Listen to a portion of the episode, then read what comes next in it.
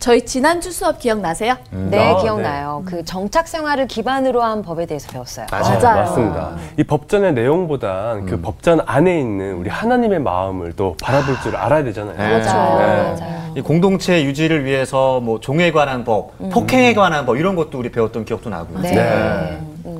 네. 음. 거기에서 지킬 건 지키자. 지킬 건 지키자. 네. 맞아요. 네, 맞습니다. 맞습니다. 오늘도 법 이야기 한다는데 아, 또또법 어떤 배우나요? 오늘도? 법 배우나요? 네. 그렇습니다. 오픈 더 성서 로스쿨.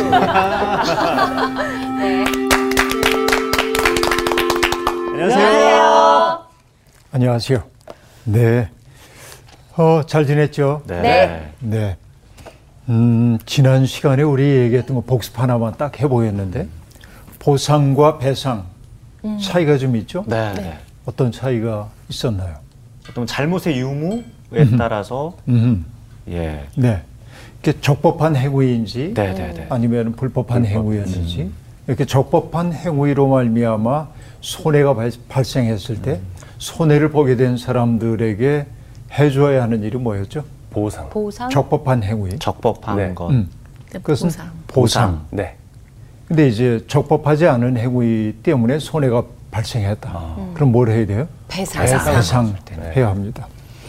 여러분 뽕나무 위에 올라갔던 사람 기억나시죠?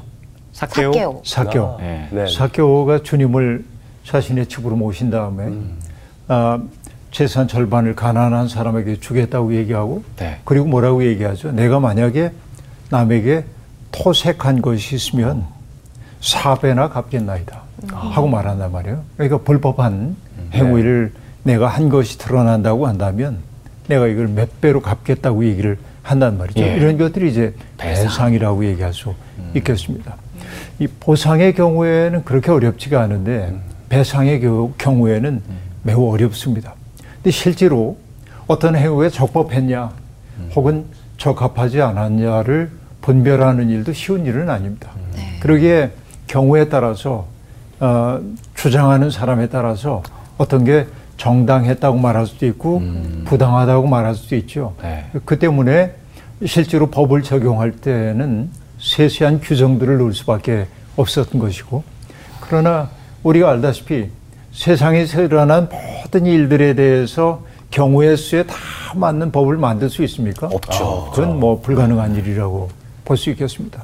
그래서 우리가 중요한 것은 네. 세세한 법 조문을 아느냐 하는 게 아니라 음. 법 정신이 뭐냐라고 아. 하는 거. 그 법이 제정된 까닭이 뭐냐 이걸 우리가 잘 살펴야죠. 네. 이게 이제 보상과 배상을 얘기할 때 아주 우리가 명심해야 하는 내용이라고 생각을 해보겠습니다. 네. 사람은 여러분 어, 인간은 몸을 가지고 있는 존재이죠. 몸을 가지고 있어서 행복한 거 있죠. 어떤 것들이 행복해요? 먹, 먹는 거. 먹는 거 행복하고. 근데 몸 가지고 있는 게 참 고맙죠. 내가 누군가의 손을 잡아줄 수도 있고, 음. 누군가의 눈물을 닦아줄 수도 있고, 몸을 가진 자가 아니면 할 수 없는 일입니다. 근데 육체를 가지고 있는 게 기쁜 일이기도 하지만 힘들기도 해요. 맞아요. 아, 육체는 배고픔에 시달릴 때도 있고 피곤하고. 목마름에 시달릴 때도 있고 네. 아, 다양한 갈등 때문에 잠을 이룰 수 없는 음. 불면과 고통의 밤을 지날 때도 있는 거고 몸이 아플 때도 있고 예. 그렇죠 몸을 가진 것들이 굉장히 서럽다고도 얘기할 수 있겠습니다. 근데 인간은 몸을 가진 존재이기도 하지만 동시에 뭘 가지고 있어요? 인간은 영적 존재이기도 네. 한 것이죠. 그러니까 인간은 밥을 먹어야 돼. 몸을 위해서. 사실 몸만을 위해 먹는 건 아닙니다. 그렇죠? 아, 니코스 카산차키스의 그리스인 조르바라고 하는 책에서 이런 얘기를 합니다. 당신이 먹는 것이 뭐로 변하는지 내게 얘기해 주십시오.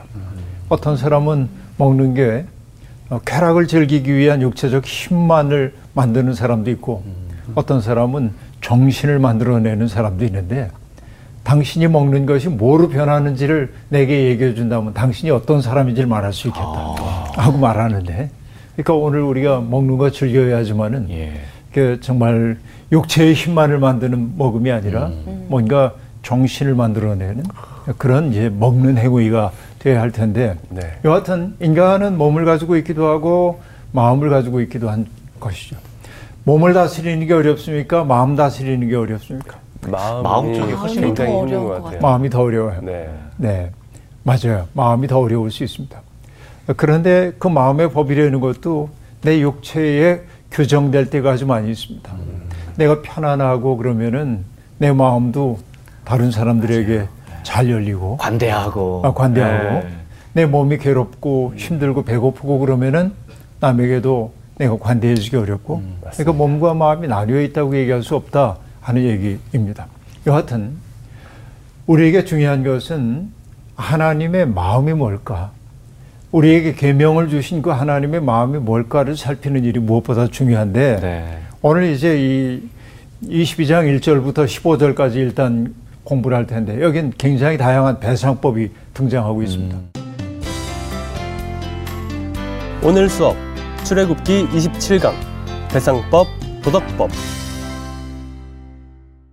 본문에 등장하는 여러 배상법들은 사실은 어, 뭐냐면 공동체 내에서 오랫동안 관행적으로 받아들여지고 있던 관습법들을 성문화한 것이다. 이렇게 얘기할 수 있겠습니다. 자, 아주 간단하게 얘기하면 이렇습니다. 나의 남의 소유물을 훔친 사람은 어떻게 해야 돼? 반드시 배상해야 합니다. 이건 아주 기본 명제입니다. 네. 근데 어떤 동물을 훔쳤을 경우에 배상의 정도는 그 짐승이 죽었을 때와 살았을 때가 달라져요. 어, 네. 그러니까 아주 세세하게 규정하고 있습니다. 짐승의 종류에 따라서도 배상하는 방식이 달라진다고 얘기할 수 있겠습니다. 그런데 여기 아주 중요한 명제 가운데 하나는 뭐냐? 내가 갚을 게 없어. 네. 갚아야 하는데 네. 갚을 네. 게 없는 경우 어떻게 해야 돼요? 종이 종이 된다. 된 종살이나. 바로 그런 얘기입니다. 그러니까 네. 자기를 팔아서라도 훔친 물건의 값과 값과 배상액을 지불해야 된다고 규정하고 있습니다. 네. 그 말은 어떤 얘기일까요? 아예 도둑질할 생각하지 말아라 라는 권고예요. 그게 네. 그렇게 이제 받아들여야 할 겁니다. 자, 내 집에 도둑이 들어왔어요. 네. 네. 근데 내가 나를 지키기 위해서 정당 방위로 도둑과 싸워서 도둑에게 상해를 입혔습니다. 네.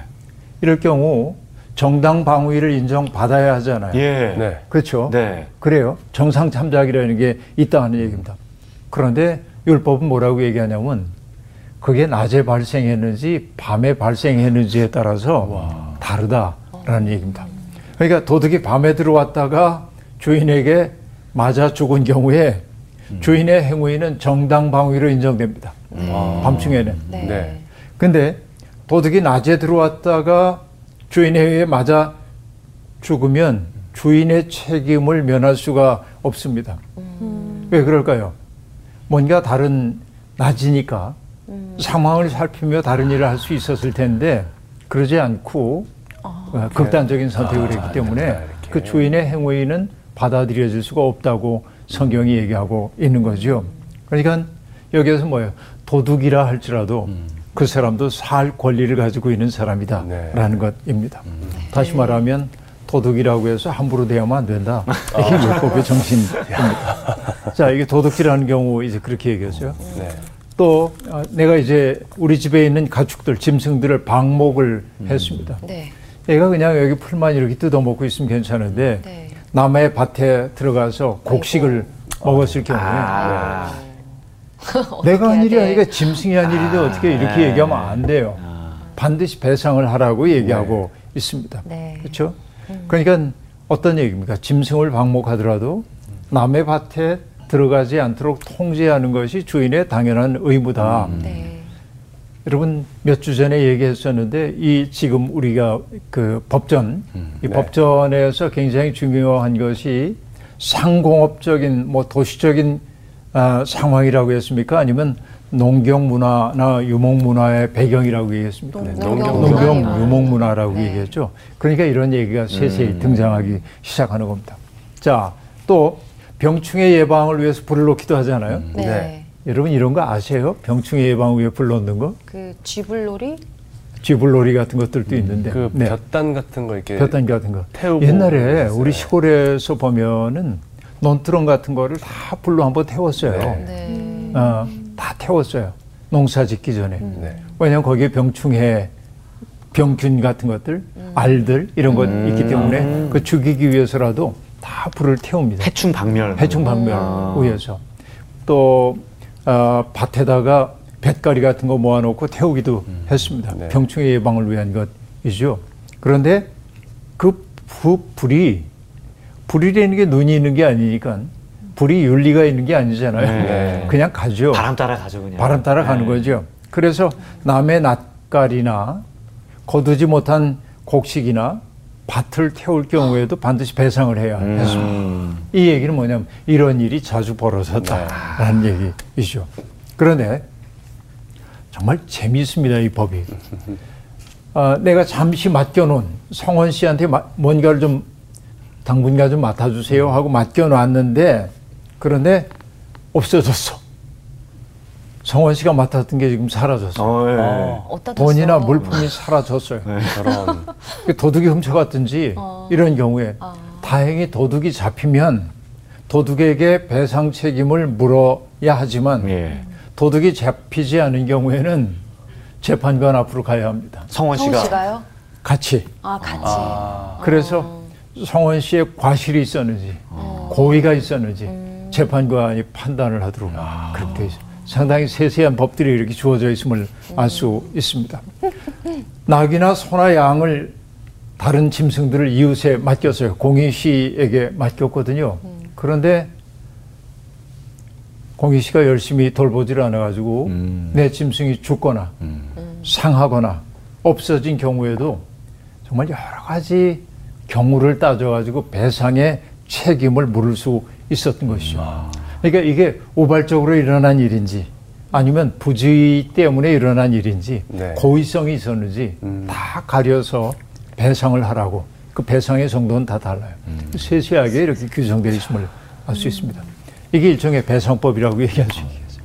그러니까 이걸 이제 일일이 뭐는 얼만큼 갚으라는 얘기를 안 본 까닭은 그게 굳이 우리에게 그렇게 몇 배 갚는 이 얘기 중요한 일이 아니었기 때문에 그러했습니다. 근데 이제 16절부터 나오는 얘기는 매우 중요한 어, 도덕법에 대한 이야기이기 때문에 여기는 좀 공부해야 할 텐데요. 16절부터 20절까지 정훈 씨가 읽어주세요.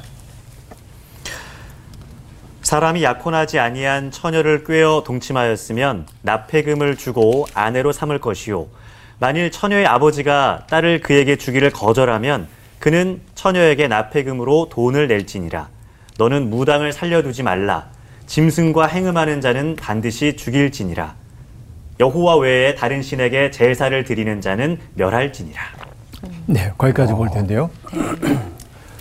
어, 금방 얘기했던 건 이제 배상법에 대한 얘기라고 한다면은 네. 공동체 안에서 지켜져야 할 인간관계에 대한 이야기가 여기 등장하고 있습니다.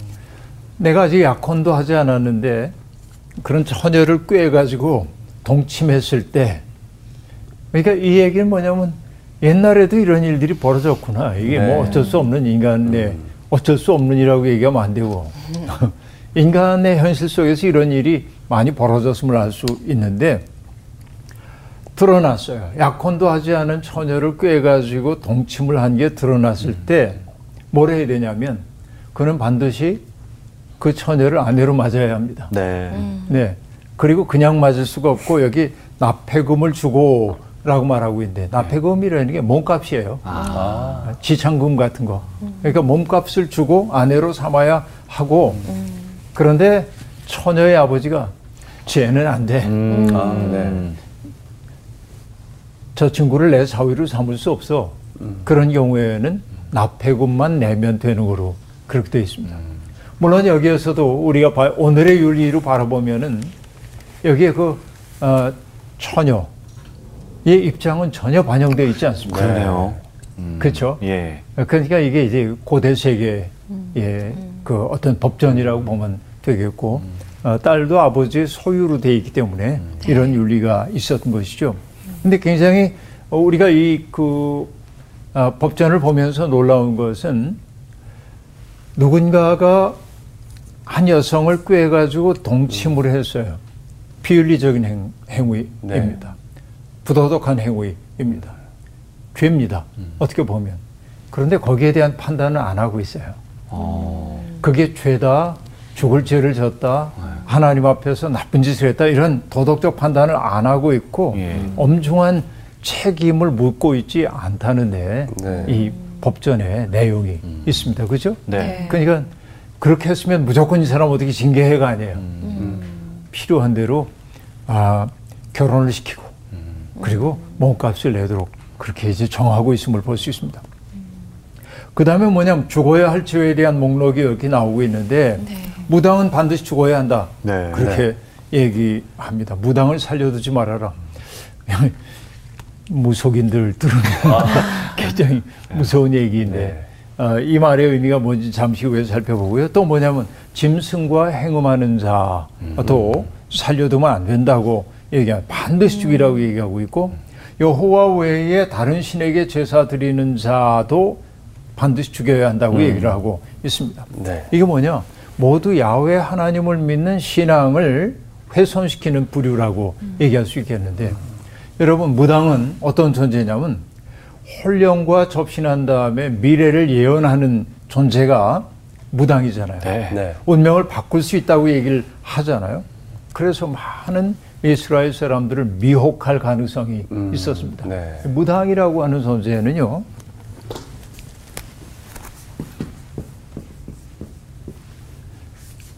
이 무당이라고 하는 존재는 그러니까 어떤 그 홀령과 접촉해서 미래를 예언하거나 예.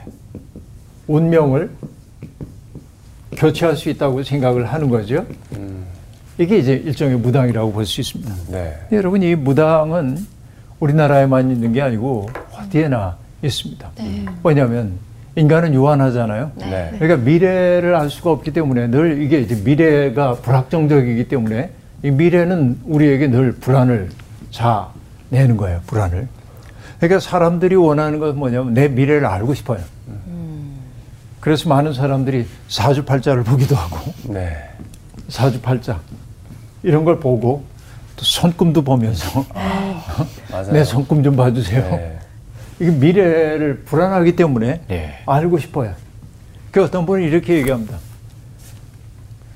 그냥 사주팔자를 알고 뭐 손금을 통해서 이렇다고 하니까 그걸 내 현실로 받아들이고 사니까 편해요. 그런 사람도 있어요. 음, 팔자련이. 예, 팔자련이하고. 뭐 그런데 여러분 기독교인들이 굳이 무당 찾아가지고 혹은 뭐전 보는 사람 찾아가서 물어야 할 이유는 없어요. 전혀. 그렇죠. 네. 근데 여기에 어쨌든 이 이런 것들이 전부 뭐냐 불안이라고 얘기를 한단 말이죠. 그런데 여러분 믿음을 얘기할 때 굉장히 중요한 것 가운데 하나가 어떤 것이었냐면 믿음은 하나님에 대한 신뢰잖아요. 예. 하나님에게 나를 맡기는 거잖아요. 네. 신뢰로서의 믿음의 반대가 뭐겠어요?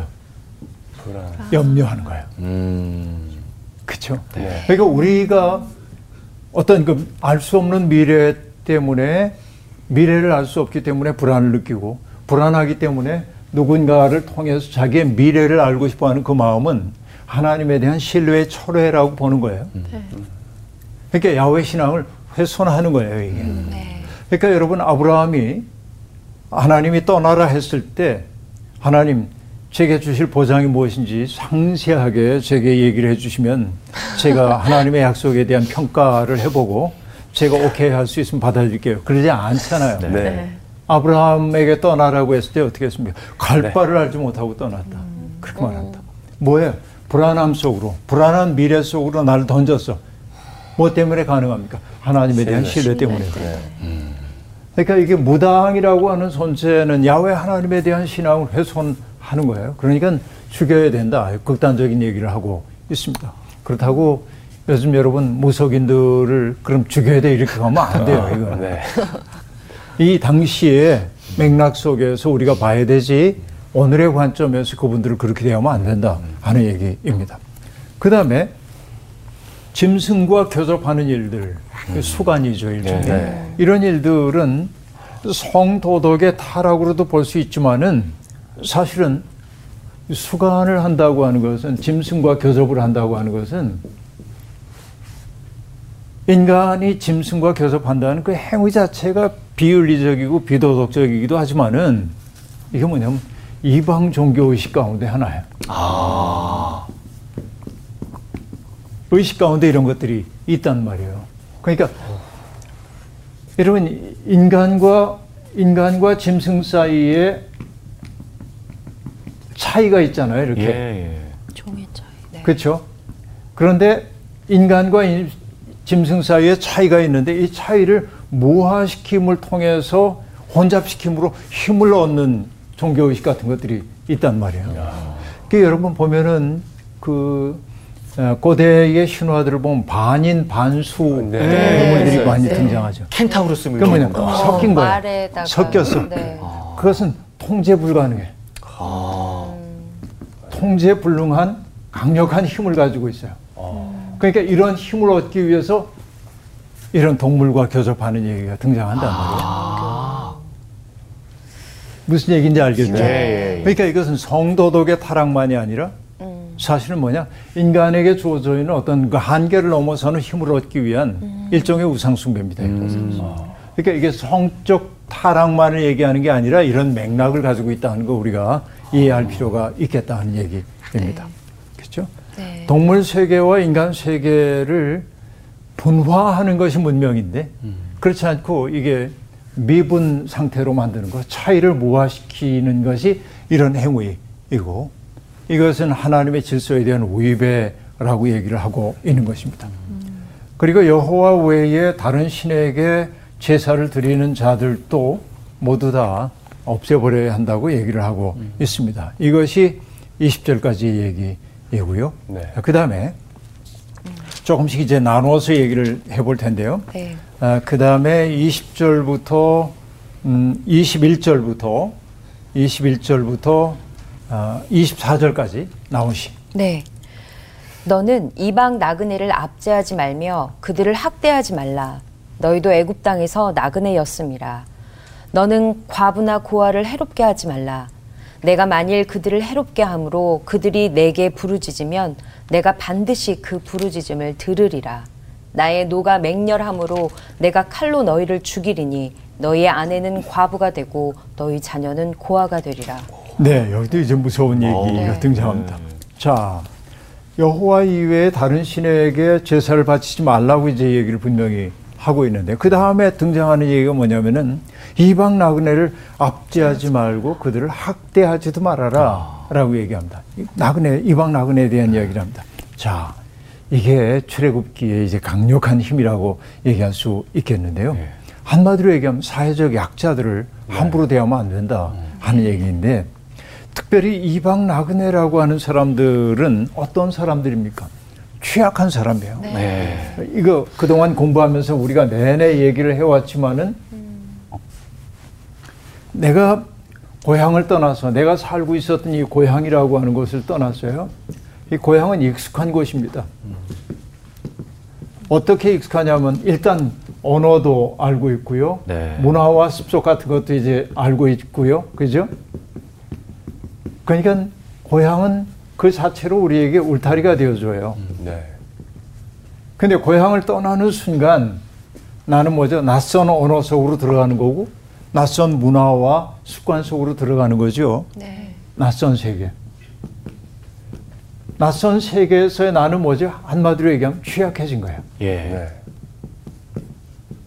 취약해진 사람들의 특색은 어떤 거라고 얘기할 수 있냐면 평안한 시기에는 괜찮아요. 어휴, 홍익식 객지에서 얼마나 고생이 많아요. 아, 참 이렇게 안심하고 살아요. 그러고 있는데 공동체 위기가 닥쳐와요. 그러면 이 위기가 어디서 왔지? 저 공의가 위- 외부에서 들어온 저 사람 때문이 아닐까? 이방인이 바로 타겟이 되는 거예요. 바로 그렇구나. 이게 나그네들이 낯선 세계 속에서 취약해진다고 한 말의 의미인 겁니다. 언제나 사람들은 위기가 다가오면은 탓할 사람을 찾아요. 네. 그렇죠. 우리도 애 이렇게 뛰다가 넘어지면 뭐에 걸려 넘어지면은 애가 앙 하고 우는데 엄마들이 한 일이 뭐지? 땅바닥을 야단치는 거예요. 떼치, 떼치. 떼치. 네. 떼치. 누군가를 탓함으로 내 잘못이 아니구나 이걸 이제 애가 인식하는 거예요. 그렇게 가르쳐야 하는 건지 모르, 모르겠어요. 근데 어쨌든 사람들은 탓할 존재 이걸 필요로 해요. 그래서 이게 극단화된 것이 뭐냐면은 희생양 만들기 문화예요. 음. 누군가를 희생시키는 거예요. 네. 그러니까 이렇게 낯선 세계에 온 이방인들은 나그네들은 언제나 이런 위험 속에 노출되어 살 수밖에 없었던 겁니다. 바로 이것이 뭐예요? 애굽 땅에서 살고 있었던 히브리인들의 삶이 그러했다 한 얘기. 음. 그러니까 너희가 살고 있는 세상에서는 그 사람들, 어? 나그네가 된 사람들의 억울함을 돌봐줘야 되지. 그가 힘이 없다고 해가지고 압제하지 말아라 하고 말하는데 여기 압제하다라고 하는 단어, 야나라고 하는 단어는 폭력적으로 다루다, 괴롭히다 그런 뜻입니다. 네. 힘이 없다고 해가지고 폭력적으로 대해도 안 되고 괴롭혀서도 안 된다는 얘기예요. 그 다음에 학대하다라는 말은 라하스라고 하는 단어인데 이건 쥐었지 않은 거예요. 아. 그러니까 여러분 우리가 타자들에게 얼마나 악마적으로 굴 수 있는지를 보여주는 거예요. 난 안 그래. 그러는지 몰라도 상황이 되면 그렇게 될 수 있는 거예요. 그리고 말합니다. 과부와 고아를 해롭게 하지 말아라. 라고 말합니다. 그러니까 그 사람들이 굴욕감을 느끼지 않고 또 굴욕감뿐만 아니라 위험을 느끼지 않고 내가 취약해졌다는 느낌 갖지 않고 살아갈 수 있도록 해줘야 한다는 얘기입니다. 바로 그게 뭐죠? 내가 나답게 있어도 괜찮은 그 공간을 우리는 뭐라고 얘기해요? 환대의 공간 그런다. 네. 환대. 낯선 세계 속에 살고 있는 사람들에게 환대의 공간 열어주기. 그냥 그 속에 들어가면 나답게 있어도 괜찮아. 그냥 나로 살아도 난 받아들여주고 있어. 여러분, 교회가 해야 하는 일이 이겁니다. 교회가 해야 하는 일은 뭐냐면 사회에서 천대받기도 하고 어려움 겪기도 하는 사람들이 누구라도 들어와서 그냥 나답게 있어도 괜찮은 또 교회가 우리끼리 우리끼리 행복해야 하고 저기 아, 낯선 친구 들어와가지고 우리를 어지럽게 만들어. 이러면 여- 이건 이미 하나님의 교회라고 얘기할 수 없어요. 그러니까 이미 누릴 걸 누리고 있는 사람들이 평안한 사람들이 외부에서 섞여 들어온 사람들이 있을 때 밀어내면 안 돼. 정서적으로든 뭐르든. 뭘 해야 합니까? 그가 있는 그대로 받아들여주고 있음을 느끼도록 해줘야 돼. 이게 공동체죠. 네. 교회는 바로 이런 일을 위해 존재합니다. 근데 내가 이 교회 얼마나 오랫동안 다녔는데 우리끼리 우리끼리 행복한 교회 안 돼요. 이거는 그죠? 바로 이런 얘기입니다. 이방 나그네들을 압제하지 말아라, 학대하지 말아라 하는 얘기입니다. 하나님이 이렇게 말씀하신 까닭이 어디에 있습니까? 너희도 이집 땅에 몸부쳐 살던 나그네였다. 그러니까 너희도 바로 그러했다는 얘기입니다. 그리고 얘기합니다. 하나님은 땅에서 내가 취약해졌다고 해가지고 사람들에게 당하고 있는 이런 서러움 때문에 내가 부러지질 때 하나님은 반드시 그 부러지짐을 들으신다 하는 얘기입니다. 이거 반드시 이 말이 이제 무서운 거예요. 그러니까 잠언 14장 31절도 얘기를 하고 있죠. 가난한 사람을 학대하는 자는 그를 지으신 이를 멸시하는 자요. 공핍한 사람을 불쌍히 여기는 자는 주를 공경하는 자니라. 잠언 14장 31절. 이참 중요한 대목이라고 얘기할 수 있겠습니다. 그러니까 이런 계명을 어기는 사람에게 하나님이 노하신다고 얘기합니다. 내가 칼로 너희를 죽이리니 너희의 아내는 과부가 되고 너희 자녀는 고아가 되리라 얼마나 무서워요. 그러니까 아, 하나님 너무 냉정하신데 이 얘기가 아니고 그런 두려움을 느낄 정도로 오늘 내게 와 있는 낯선 사람들을 귀히 여기라는 얘기예요. 그러니까 방점은 뒤에 있으면 안 됩니다. 너의 아내가 과부가 되고 내 아이가 고아가 될 거다. 무서운데 그러지 말고 이런 두려움을 느낄 정도로 이 사람들을 소중히 여기란 얘기입니다. 거꾸로 우리가 읽어야 한다는 얘기입니다. 네. 그 다음 얘기를 볼까요? 아, 그 다음에 25절부터 27절까지 성원 씨. 내가 만일 너와 함께한 내 백성 중에서 가난한 자에게 돈을 구워주면 너는 그에게 채권자 같이 하지 말며 이자를 받지 말 것이며 내가 만일 이웃의 옷을 전당 잡거든 해가 지기 전에 그에게 돌려보내라. 그것이 유일한 옷이라. 그것이 그의 알몸을 가릴 옷인즉 그가 무엇을 입고 자겠느냐. 그가 내게 부르짖으면 내가 들으리니 나는 자비로운 자임이니라. 네. 자, 이제 가난한 사람들을 어떻게 대해야 하는지에 대한 이야기를 하고 있는데요. 그러니까 가난하기 때문에 내가 누군가에게 뭘 꾸러갈 수가 있어요. 이게 현실입니다. 그때 뭐라고 말하냐면 돈을 꾸어주면 채권자 행세하지 말아라. 그렇죠. 채권자 뭡니까? 갑이죠, 갑. 네. 이말 우리 시골에 얘기하면 갑질하지 말아라. 그렇죠. 갑질하지 말고 그걸 형제로 받아들이라고 하는 얘기가 여기에 등장하고 있습니다. 그러니까 어쩔 수 없어 빚을 지게 된 사람은 이미 취약해진 사람이야. 근데 그 취약해진 사람 위에 군림하려고 한다든지 채권자처럼 눈을 부라리고 지배하려고 하는 거 이건 형제 관계를 해치는 일이다라는 얘기입니다. 그러니까 그에게 이자를 받지 말래요. 왜? 이자라는 게 눈덩이처럼 불어나는 거이죠. 참 이상하지.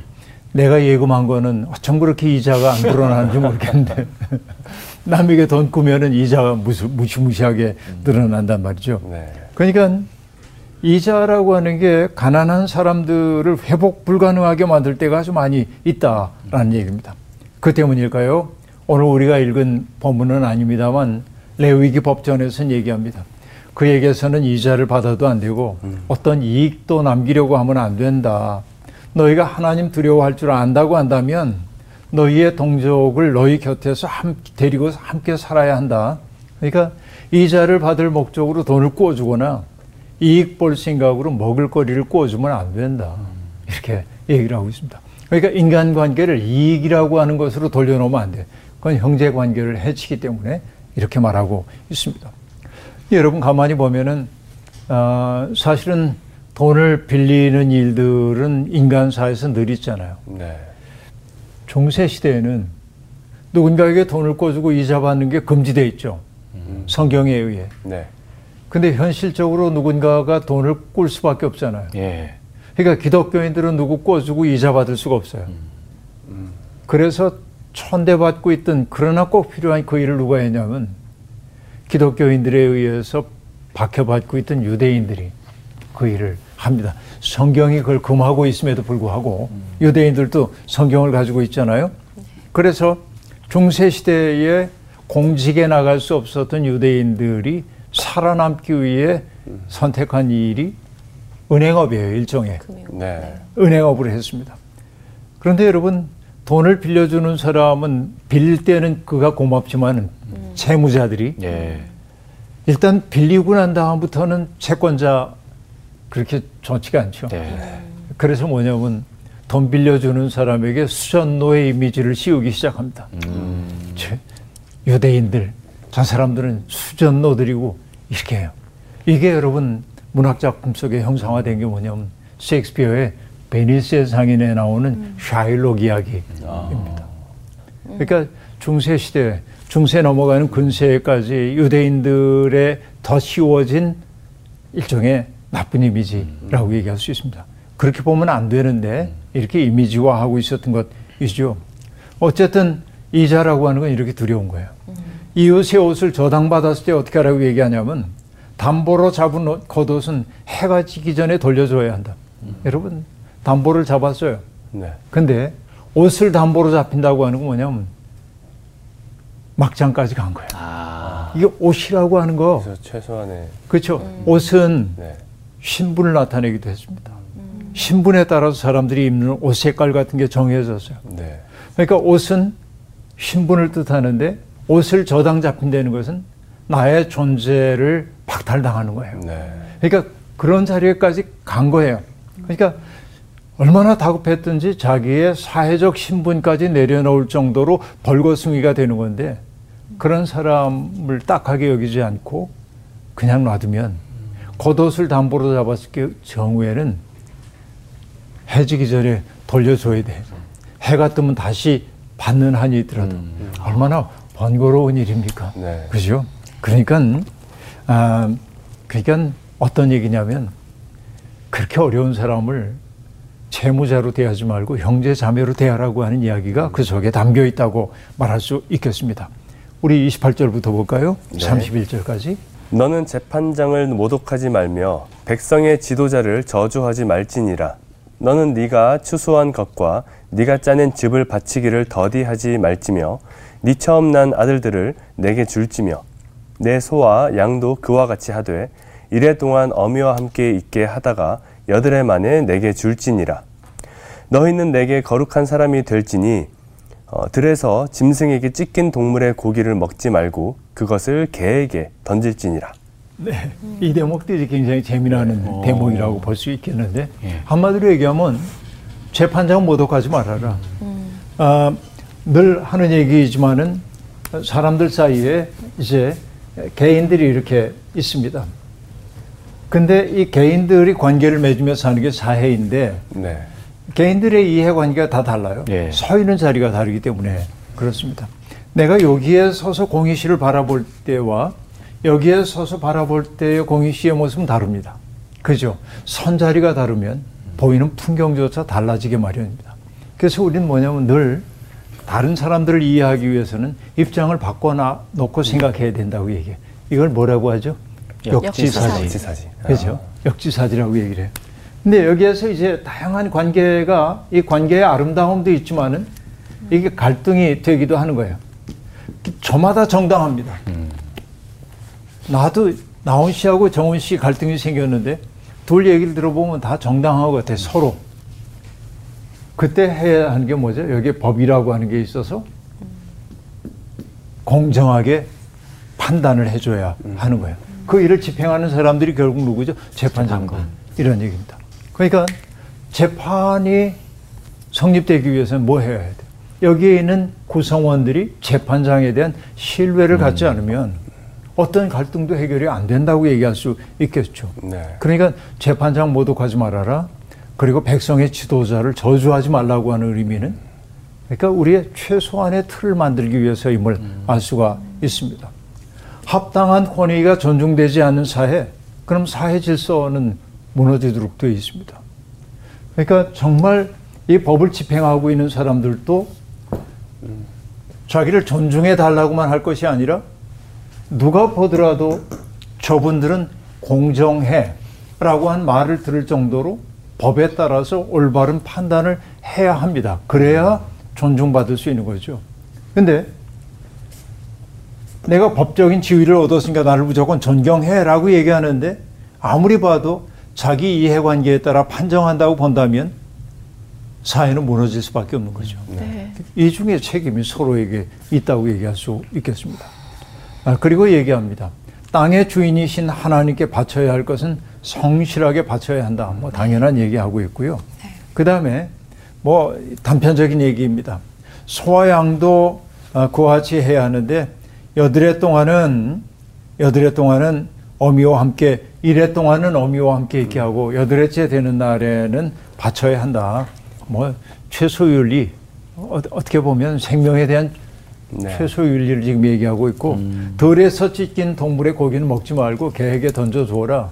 어떤 그 찢긴 고기라고 하는 게 어떤 불길한 네. 징조를 주기 때문에 그것은 취식함을 통하여서 그 불길함이 내게 들어올 수도 있다고 느꼈어요.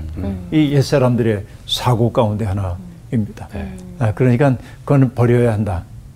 개에게나 던져줘라. 이런 방식으로 얘기하고 있습니다. 오늘 우리가 22장을 살펴봤는데 배상법 얘기도 나오고 있었고 도덕에 대한 얘기도 나왔는데 한마디로 얘기하면 뭐냐면 모두가 다 살 권리를 가지고 있는 존재라고 하는 사실을 생각하면서 그들을 존중해주고 아껴주고 우리라고 하는 이 품속으로 받아들일 줄 아는 따뜻함이 있어야 한다. 나 좋을 대로 처신하지 말아라. 늘 다른 사람 좋을 대로 일을 하기 시작해야 한다 하는 얘기입니다. 타자라고 하는 존재는 나의 바깥에 있는 사람이 타자이지만 그 타자의 존재가 곧 나의 인간 됨을 결정해 주기도 합니다. 왜? 그 타자와 마주선 내가 어떻게 응답하느냐에 따라서 나는 인간다울 수도 있고 아닐 수도 있어요. 그래서 언제나 타자는 나를 초과합니다. 네. 우리가 누군가를 사랑해야 하는 까닭이 뭐냐면 그가 불쌍하기 때문이 아니라 그에게 응답하고 그를 사랑함을 통해 내가 만들어지기 때문에 그래요. 이게 타자의 윤리예요. 그러니까 타자는 항상 나를 초과하여 존재해. 나를 나답게 만들어주는 존재이죠. 바로 이것을 배우는 게 신앙의 과정이라고 말할 수 있습니다. 오늘 수업 마칠게요. 고맙습니다. 하나님께서 법전 가운데 있는 그 안에 있는 사랑을 또 보여주신 게 아닌가. 어, 좀 더 베풀면서 네, 살아야겠다는 생각이 또 드네요. 네. 역지사지하고 음, 어, 맞아요. 어떤 나의 잣들 자꾸 들이밀면 안 되는 것 같아요. 맞아요. 정말 마음 다 열고 네. 받아들여야겠다. 네. 아, 한번 찾아갈게요. 그러시네요. 아, 알겠습니다. 국수, 우린 국수. 다 같이 살 네. 권리가 있습니다. 네, 맞습니다. 맞아요. 네, 더욱더 그럼 사랑하고. 환대, 네. 네, 환대하면서? 나아갈까요? 네, 좋습니다. 이번 주 퀴즈입니다. 불의를 행하고 속이는 자들이 받지 못할 유업은 무엇인가요? 1번 유산, 2번 직분, 3번 하나님 나라. 정답을 아시는 분은 CBS 성사학당 홈페이지나 카카오톡 채널을 이용하시면 됩니다. 선정되신 분들에게는 대한성서공회에서 발행한 성경, 성경 통독을 위한 최고의 자습서 성경 2.0, 성서학당 선생님들의 저서 중 하나를 드립니다.